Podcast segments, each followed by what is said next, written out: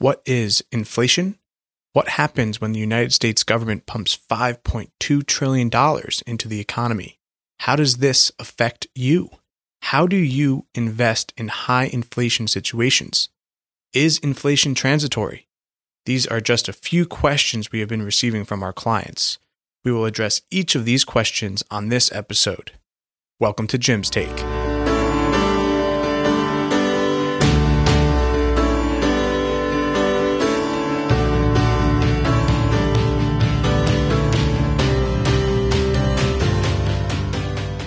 I'm your host, Jim Vaughan. And I'm your co host, Tyler Kennedy. So, Jim, we're going to start it off right now. What is inflation? Uh, Tyler, inflation is the increase in the cost of goods and services over time. Uh, it's also could be seen as a decline in purchasing power for a given currency uh, but I find that it's much easier to explain these concepts by talking about how goods and services increase in cost uh, over time. Today, we are seeing a increase in the cost of just about everything throughout the supply chain. Uh, partially, this is due to shortages, and we've all heard about uh, we've heard more about supply chains than we've probably ever heard in our careers. Price increases are responding to this shortage of supply. Each step in the supply chain is increasing costs to the next step, and eventually all of this uh, ends up with the consumer. The problem with inflation is the consumer has the same amount of money purchasing power decreases. Too many dollars are chasing too few goods. Now that we understand what inflation is, can you break it down in terms our listeners may better understand or use an example that demonstrates inflation? Uh, Tyler, it's been my experience that humans, all humans, are very poor at understanding concepts like inflation, like compound interest. Uh, it's it's interesting, but we we like to use the grocery store as our example of how to explain inflation. So, for example, you go to the grocery store, you spend hundred dollars today, and you buy a certain amount of groceries. You have to eat. Everybody eats. If inflation is normal, normal over a long period of time has been approximately 3% per year. Well, that means that a year from today, if you go to the same grocery store and buy the same groceries, you would expect to pay $103. The year after that, $106.09, and you bought the same groceries. You're eating the same thing. 10 years from now, at the same 3% inflation, your $100 that you spend would have to grow to $134 to buy the same groceries. You need a 34%, the difference between 100 and 134%, a 34% raise just to stay even. Of course, your raise has to be after taxes. Uh, it has to uh, meet all of the other requirements that you have to live because you don't just go to the grocery store. By the way, the number of 3% that we're talking about has been normal inflation. Today, we're at a much higher rate than that. These 3% increases might seem small, but as they compound, they become very significant. Our concern when we set up a retirement income plan for a client is that they need a raise to stay even, because if they don't, they run out of money. And that's the option that we don't want. In fact, we want to set up an investment program so that the income and the rate of return has a reasonable expectation. We can't promise anything. Has a reasonable expectation that it'll grow and that in fact it'll grow by more than the expected rate of inflation in fact, this approach will give us a chance to respond to actual inflation, which might be more, it might be less. That's part of our goal. Inflation is the enemy in that our clients may run out of money if they don't respond to it. We want our clients to get an annual increase in their income, not only to stay even, but we actually want our clients to prosper. We'll be right back after this.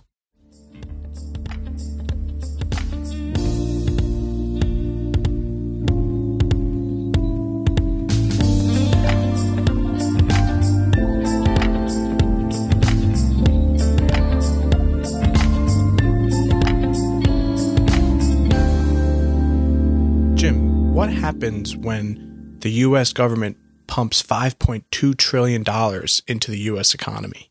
Inflation is caused by two different phenomena. One is shortage, and that's the supply chain issue.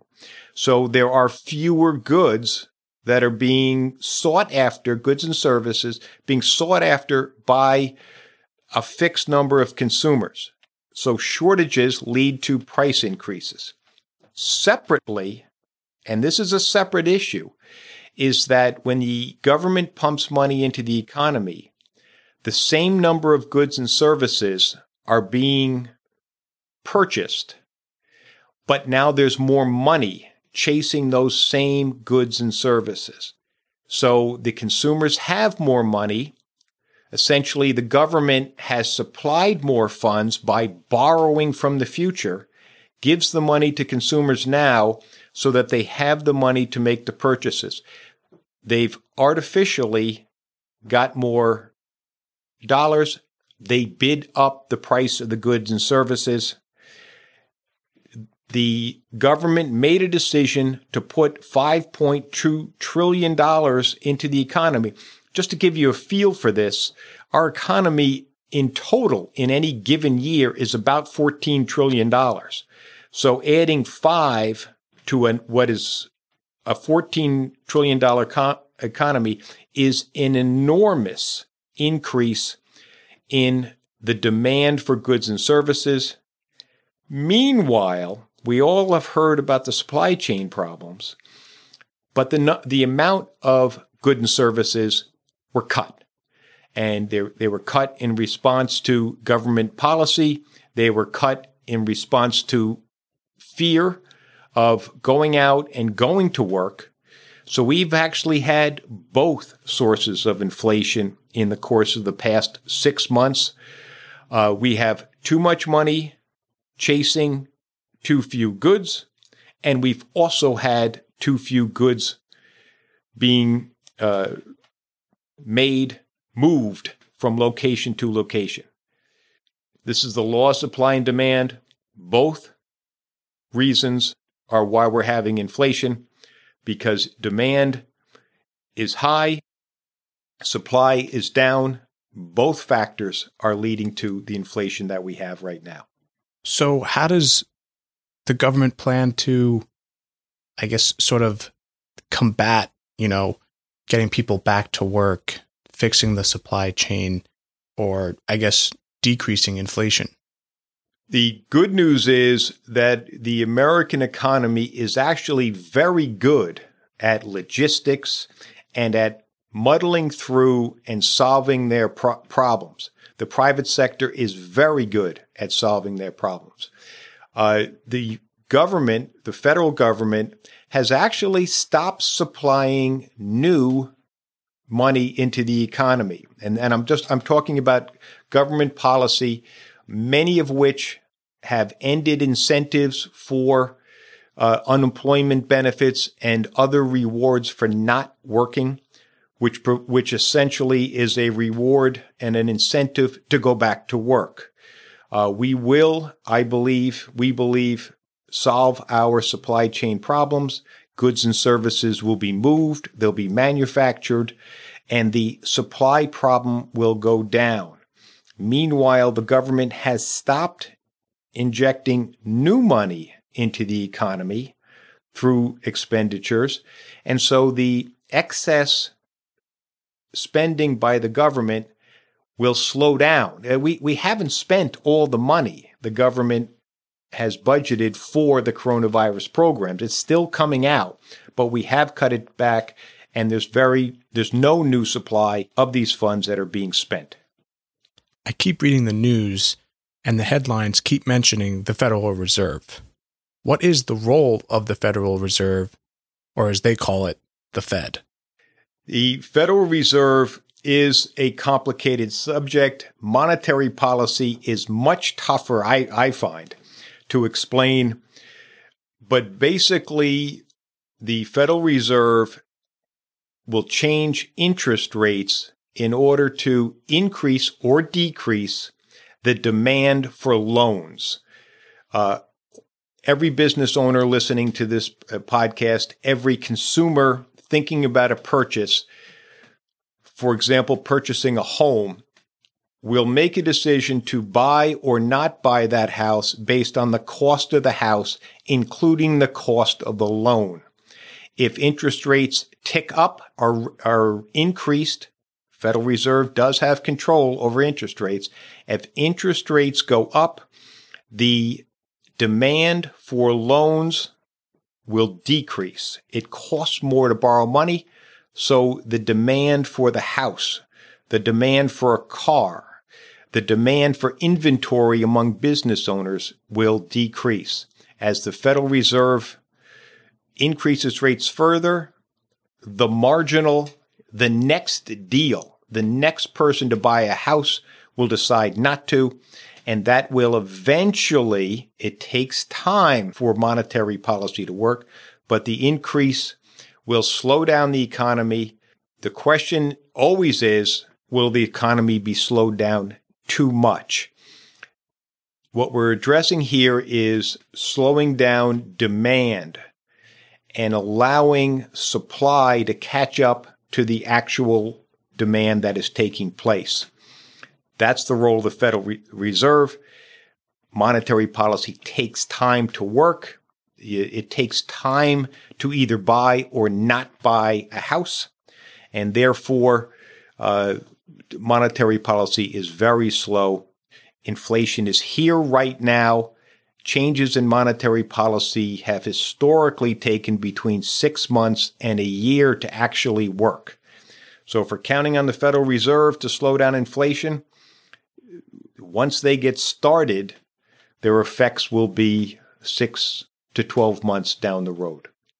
So with monetary policy, they have a couple tools. Uh, could you explain the reserve requirements, uh, what it, the discount rate, and then the open market operations?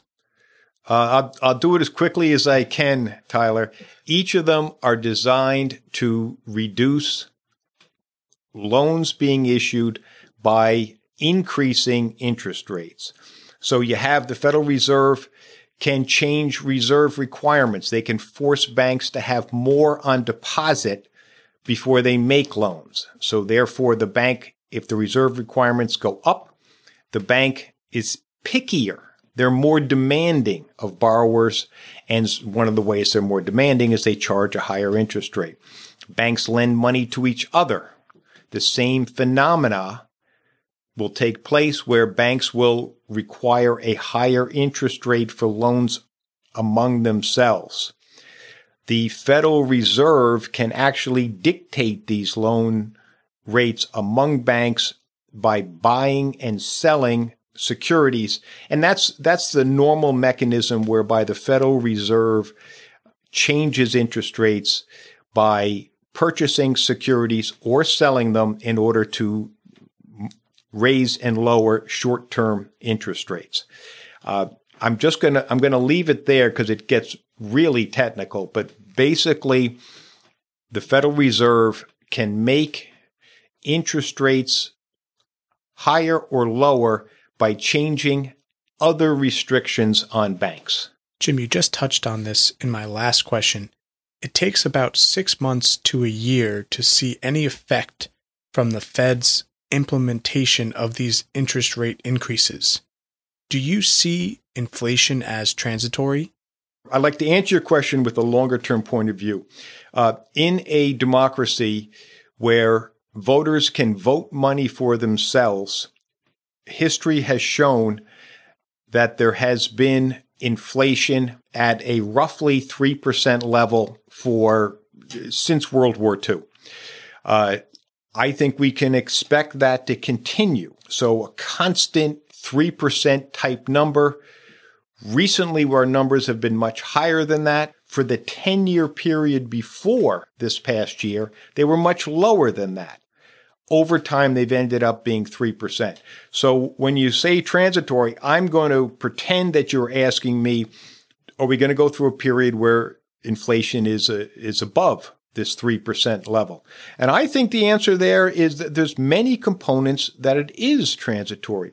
We will solve, uh, in my opinion, we will solve many of our problems of shortages and supply chain. We've always had shortages.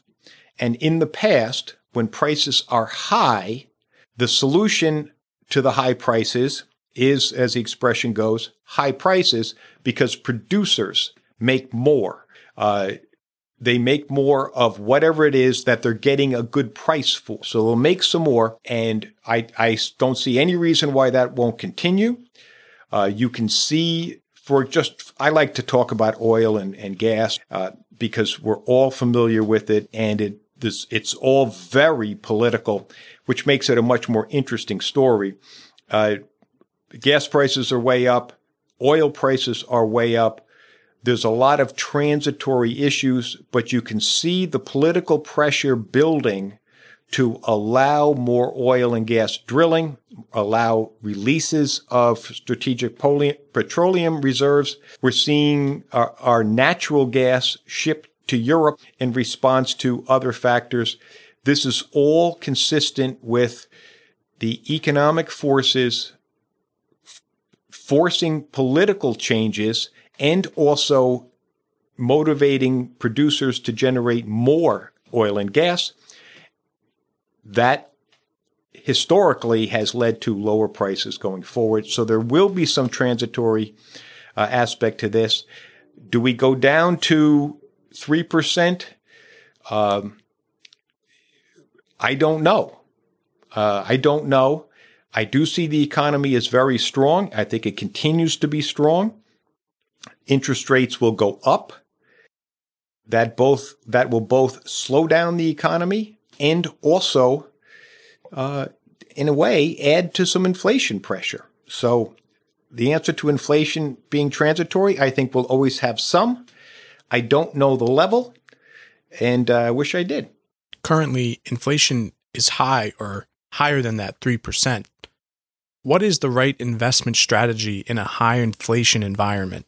One of the phenomena that we have observed, we think will continue, and that we've been advocating for our clients is that the owners of businesses are rational they are profit oriented. They are going to solve their problems and they are going to figure out how to make a dollar for the shareholders by dealing with whatever their current problems are. So if they have an inflation problem, whether it's they have to pay their people more, their suppliers more, their truckers more, whatever it might be, we think that they will address those inflation issues and then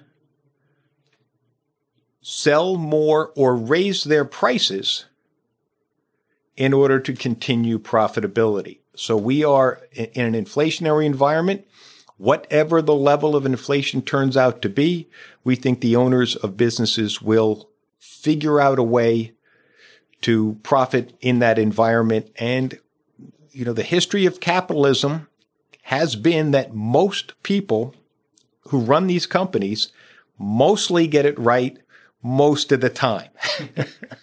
Jim, what do you mean by ownership in these businesses? Tyler, thank you for clarifying that. Publicly traded stocks and companies, sometimes we call them equities, are actually ownership, tiny pieces, but ownership in large businesses. As a rule, we use exchange traded funds to represent ownerships in businesses because we want to own a very wide variety of different types of businesses. And to take this one step further, we recommend that you purchase an exchange traded fund that in turn owns small percentages of many, many hundreds of different stocks. We are asking you to become owners in those businesses that are underlying the exchange traded fund. Jim, last question here. With being invested in equities, there is more risk than that of fixed income. Can you explain, I guess, the benefits of that risk? I don't know if I like that question. Yeah, or or maybe maybe it's not really the benefits. Maybe it's the trade off uh, that you're dealing with. Maybe you're trading off something when you take on more risk. And we we think that equity markets fluctuate and they fluctuate tremendously. I could see an argument being made that an inflationary environment, a higher inflationary environment, that you might even get more fluctuation in value. Uh, and that would be a reasonable argument. Of course, we don't know what's, uh, what's going to happen, but we do think that the managers of these companies will manage in whether it's a high inflation environment, a decreasing inflationary environment, or a normal inflationary environment. We think that they're going to address their problems. Uh, market fluctuation is unpleasant, but it's normal. And we would ask, we would recommend to our clients that they accept that.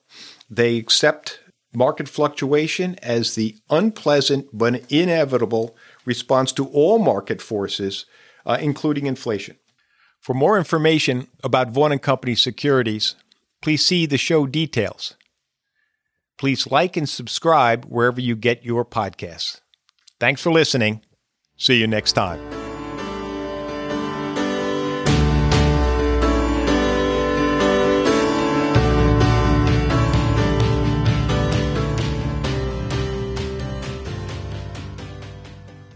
Vaughan & Co. Securities Inc. Disclaimer. It should not be assumed that your account holdings will correspond directly to any comparative indexes or any of our existing client accounts. Investment in foreign securities have additional risks, including the risk of adverse currency fluctuations. Please remember that different types of investments involve varying degrees of risk, and current and future results may be higher or lower than those shown. Figures shown are past results and are not predictive of results in future periods. Share prices and returns will vary, so investors may lose money. Investing for short periods of time make losses more likely, it should not be assumed that recommendations made in the future will be profitable or will equal past performance. For the Vaughan Dividend Growth Program, performance is based on accounts that was managed for the longest period of time, and results are illustrated from inception. All income, dividends, interest, and other earnings are reinvested. Performance based fees can only be utilized by individuals who meet the following qualifications a natural person who or a company that immediately after entering into the contract has at least $1 million under management of the investment advisor, or a natural person who or a company that the investment advisor entering into the contract and any person acting on his behalf reasonably believes immediately prior to entering into the contract has a net worth, together in the case of a natural person with the assets held jointly with a spouse, of more than $2.1 million at the time the contract is entered into. For the Vaughan Equity Asset Allocation Program, performance is based on an account that was among the earliest to use the program. Vaughan & Co. Securities Inc. believes that these results are representative. All income, dividends, interest, and other earnings are reinvested. There may be economic or market conditions that affect performance.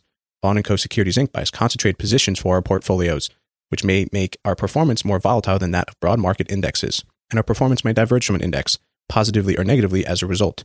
Investments are not FDIC insured, nor are the deposits of or guaranteed by a bank or other entity. Vaughan Asset Allocation Program and Vaughan Dividend Growth Accounts results are net of all fees, reflecting trading commissions, maintenance, custody, advisory, and performance fees, if any. It should not be assumed that the recommendation made in the future will be profitable or will equal past performance. Data and information contained in any chart used by Vaughan & Co. Securities Inc. has been supplied by sources we believe to be reliable, but is not guaranteed. Accounts held at Fidelity Investments are covered by SIPC.